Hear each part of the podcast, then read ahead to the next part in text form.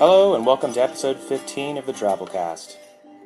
The Drabblecast is a weekly short fiction podcast featuring strange stories by strange authors for strange listeners such as yourself. I'm Norm Sherman, your host. I've gotten some email from people recently saying that they have a story that they wanted to send in, but it's not really funny or not dark or creepy enough. I just wanted to clarify for everyone that the Drabblecast is a podcast that features short stories of all genres, or, I guess more often than not, stories that don't really have a genre.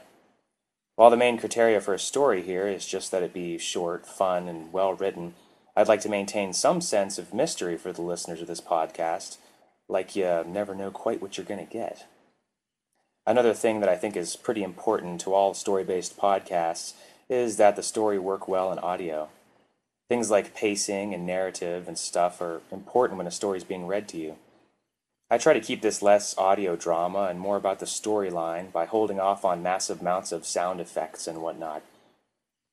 Podcasting is getting to be a pretty big thing since Apple is kind of taking over the world and making iPhones and iCars and iWhales. There are all sorts of places like podcastpickle.com and, of course, iTunes that feature thousands of podcasts about pretty much anything you can think of. And because anyone can make and publish a podcast fairly easy these days, you get a lot of pretty crappy ones. So you just kind of have to dig around for ones that interest you. I may be wrong, but it seems like a lot of people that subscribe and listen to podcasts are people that have to drive places. A lot of podcasts are like talk radio, basically people's audio blogs, and I'm generally not interested in those. Audiobooks, however, make a trip fly by for me, much faster than listening to music. So that's why I think literary and short story podcasts are so sweet, because they're free and you get your imagination going when you're stuck someplace that you can't read, like a car or jogging or what have you. A lot of big-time authors are even podcasting their novels for free to build up fan bases, and they aren't too hard to find if you look around for them. Shoot me an email at goatkeeper@hotmail.com if you're wondering where to find good story-based podcasts, and I'll point you in some directions. For now, I'll just say check out escapepod.org, pseudopod.org, and podiobooks.com to get started. It's that time again. It's the Travel Poetry Corner. Amid the Squid by Norm Sherman. Amid the squid I sit and think of reasons to explain my sitting here among the squid that fall on me like rain. Today's story is also by yours truly. A little sci-fi piece I crunched out, retelling the awesomest story in the history of mankind. Yes, that's the story of Roanoke, the lost colony. Roanoke was the first English colony on the New World, an enterprise financed and organized by Sir Walter Raleigh in the late 16th century. Between 1585 and 1587, groups of colonists were left on their own to make the attempt. The final group disappeared after a period of 3 years elapsed, without supplies from England. When help finally came, there was nothing left of the colony, just the word Croatoan, carved on a tree. So, without further ado, Roanax by Norm Sherman. Taygath sat on a large red rock and watched the fleeing creatures in the valley below. His bioscanner told him that one of the large predators of this world was chasing the herd of animals, and would soon make an appearance from the nearby jungle wall. He couldn't wait. The scouts had reported that these predator specimens were truly magnificent. His pedipalps twitched with anticipation.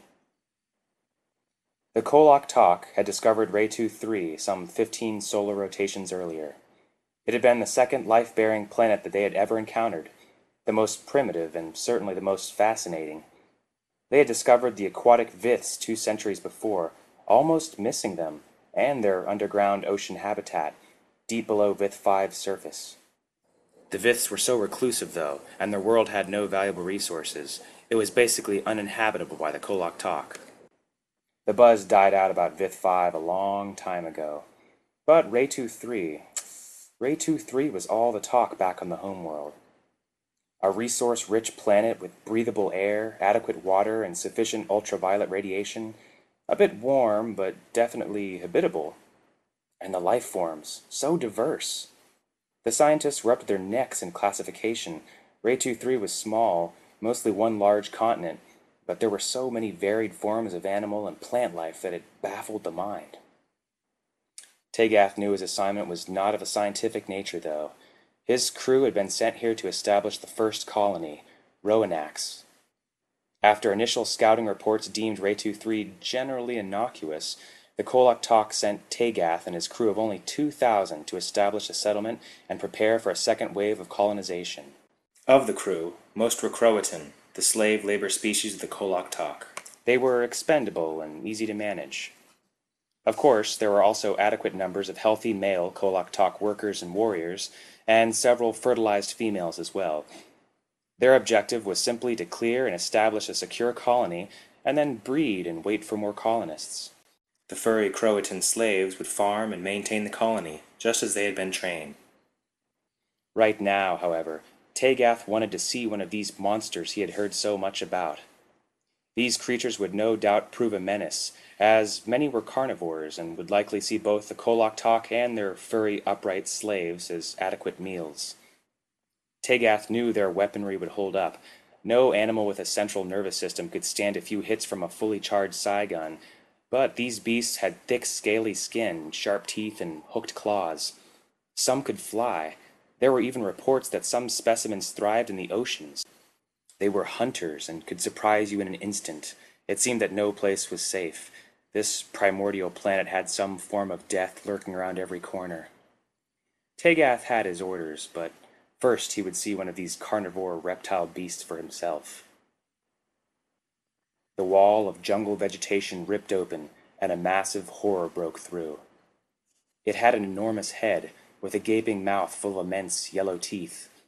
Small, seemingly vestigial front arms hung in front of it, but thick, muscular hind limbs propelled it forward. It had a wide, sweeping tail that swung behind it as it charged towards its prey. "Dear gods," thought Taygath. This creature was awesome. It was terrible. How could animals like this exist in the universe? The giant beast picked off one of the swift-running creatures it was pursuing, lifting it from the ground and crushing it with its powerful jaws. Taygath swallowed the lump in his throat and scuttled back to the Roanax perimeter. There were Croatan slaves everywhere at the colony. They were hauling steel beams, welding, drilling, their furry little limbs furiously employed in different trained tasks, all to avoid receiving a sigh whipping from a monitoring slave handler. Taygath could not help but notice the similarities between the Croatan animal workers, native to Kolok Tok, and the small, furry mammals found living in groups throughout the forests of Ray 2-3. While the Croatan were obviously a more advanced species than these small mammals, the similarities were remarkable. Their faces, their furry little heads and bodies, their mammary glands, occurring on different species of animals so many galaxies apart. Only a few small hive animals here remotely resembled the Kolok Tok, with their shiny exoskeletons. Taygath wondered if these creatures reproduced externally as well. Taygath shook himself. He needed to suppress his scientific curiosity for the time being. He was a general, not a researcher. "Assemble!" he boomed out. Immediately there was a multitude of Croatans standing before him, hairy and stinking, standing oddly upright, panting from their labor. From the ground holes, several male Kolok Tok scuttled out. All were required to be present during an assembly, all but the female Kolok Tok, bloated in their surface huts, immobile and mostly unconscious, curled up in their thick shells and guarding the reproductive material of a chosen male.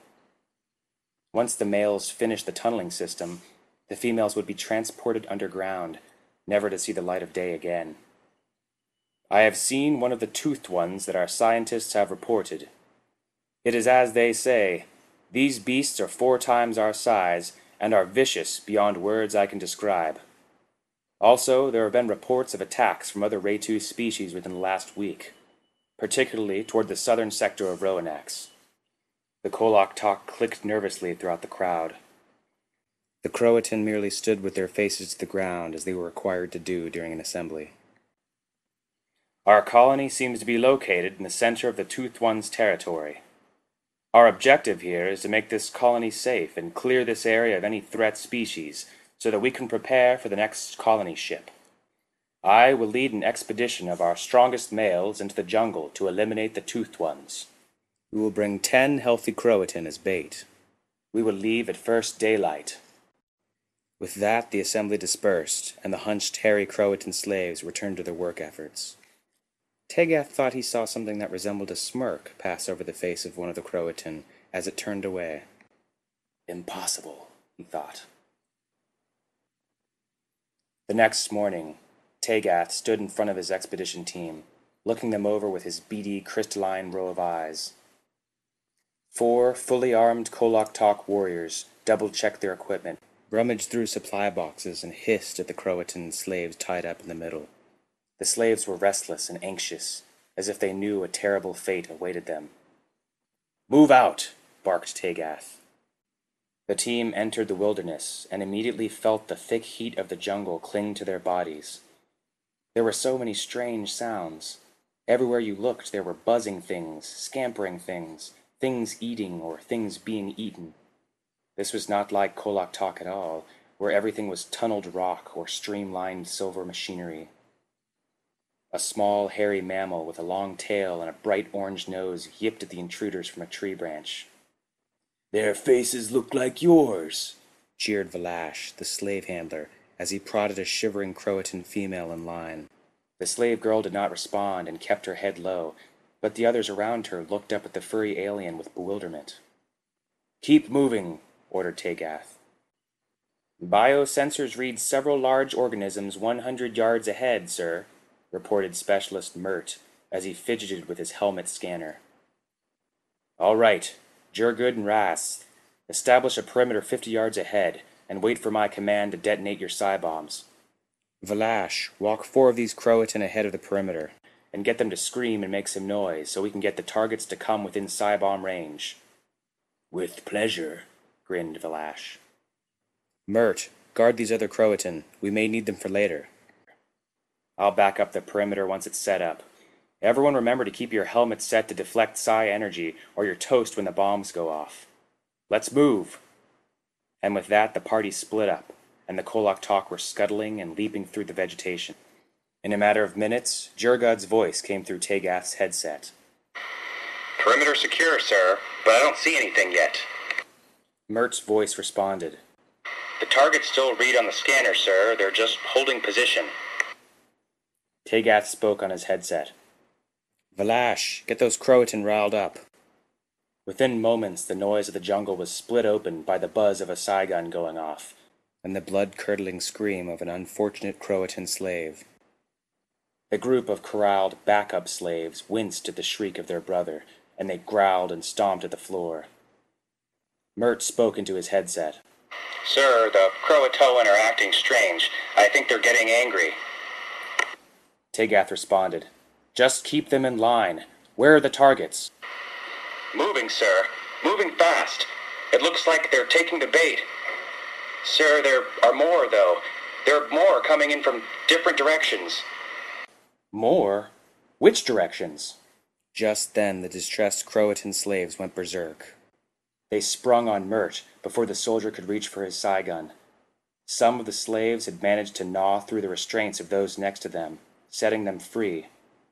2 of the creatures, still tied up, merely panicked and violently writhed in the coils of their entrapment. The general yelled, "Mert, do you copy? Damn it!" Velash's voice came from over the headset. "Sir, we see the targets now. They're smaller than we thought, though. Maybe a different species or something? Just as mean, though. They're closing in." Taygath gritted his mandibles. "Jergud and Ras, do you read me? We need that bomb now." The general was sprinting full out to where the psi-bombs were established. "We've lost contact with the perimeter. I'm going in to set off the bombs myself. Hold your position." Taygath tore into a small clearing and almost tripped over the mangled corpse of Jurgood, strewn out on the jungle floor. He looked up and saw 2 bird-like dragons with bright reptilian eyes feasting on Rast, whose carapace was split open. The monsters were feeding from his shell like it was a salad bowl. In a second, the creatures looked up at Taygath and readied themselves to pounce. Taygath lunged for the psi-bomb, laying by Jurgud's corpse, and slammed the detonation button. The two dragons instantly fell limp, not even one shriek escaping their gaping, toothed maws. Taygath slumped to the wet jungle floor. He spoke flatly over the headset. "Does anyone read me?" Velash replied. "I'm here, sir. The psi-blast took out all the targets. That was too close. Those things tore through the bait slaves like nothing I've ever seen. I would have been next, too, if that bomb had been a second later." "They hunt in packs," thought Taygath. "Abort mission," he wheezed. "Meet me back to regroup with Mert and the rest of the slaves." In a matter of minutes, Taygath and Velash stood over the cracked body of Mert. Strewn around him were four dead Croatoan slaves. The scene was horrific and brutal. It was obvious the Croatan had gone mad and attacked the unprepared soldier. The hairy bastards had ripped off the soldier's helmet, and all of them had died once the psi-bomb was detonated. "Where are the other two Croatan? There are supposed to be 6 here," asked Velash. "They must have escaped the range of the psi-blast. They won't last long out there in the jungle, though." They stood for a moment, staring at the massacre before them. "Come. We need to return to the colony."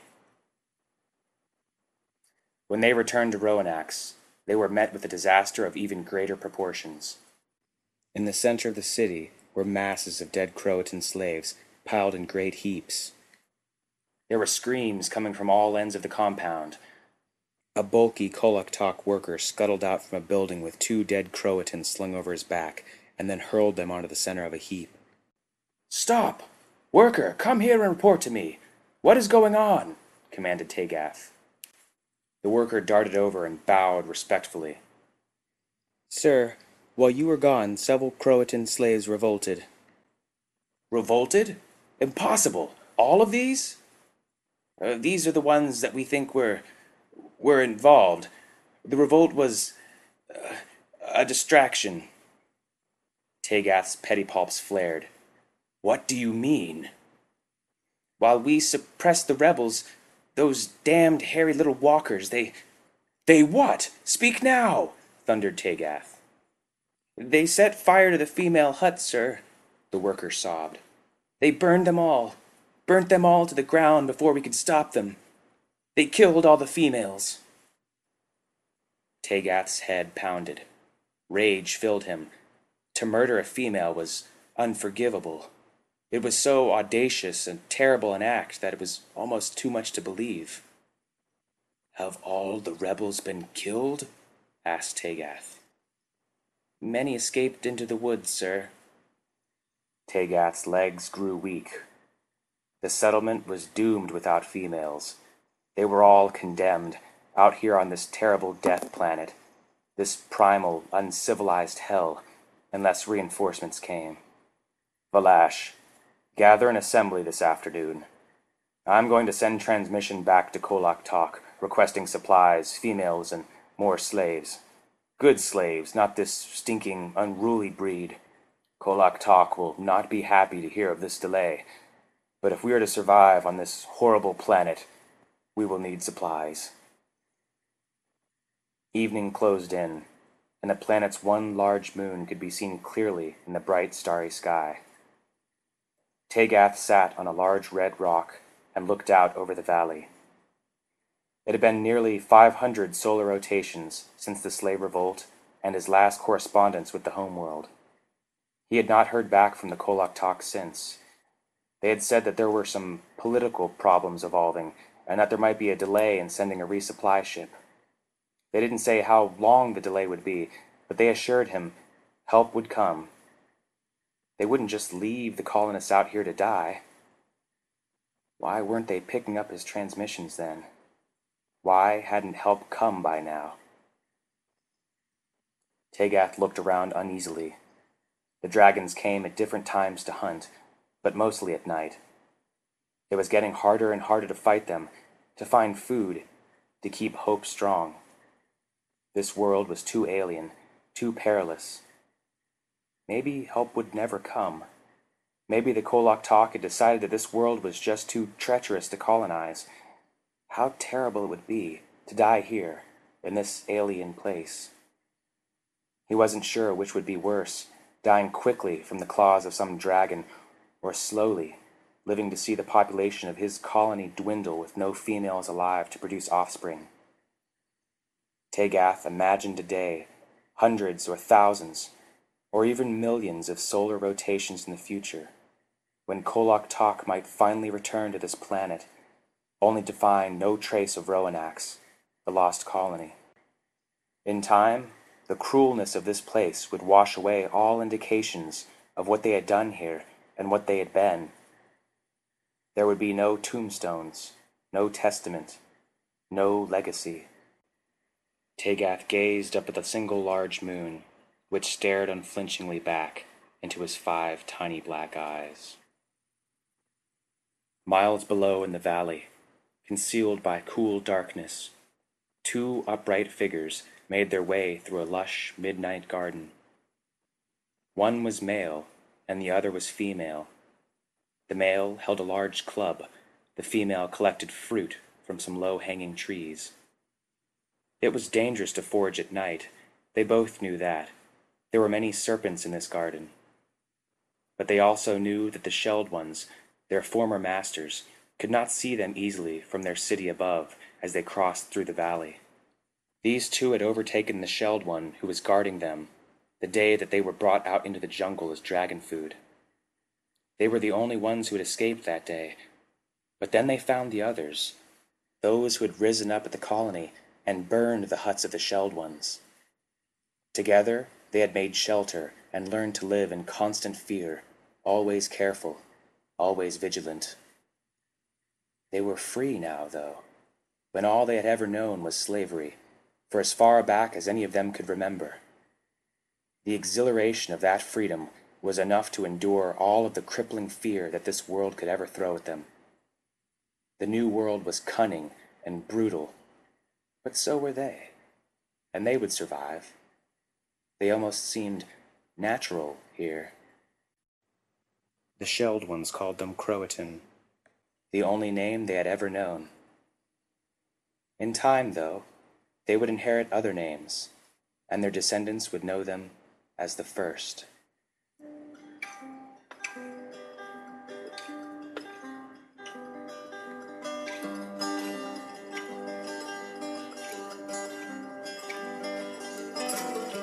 Well, that was our story. I hope you liked it. Not to toot my own horn, but I think any story that includes dinosaurs, aliens, historical tie-ins to mysterious vanishing colonies, and allusions to the origin of man pretty much deserves a Pulitzer, Regardless of quality. Well, that's all for this week. Remember to comment on the website and send your stories to goatkeeper@hotmail.com. Check out normsherman.com for some sweet tunes. Tune in next week. And until then, I'm your host, Norm Sherman, reminding you to keep an eye out on your girl. And if she's immobile, bloated, and fertilizing eggs, you should probably keep all 5 eyes on her. Laughter and curses spread like booze from a glass. Words are all slurred when spoke. Yes, words are all slurred when slow. In the dark corner.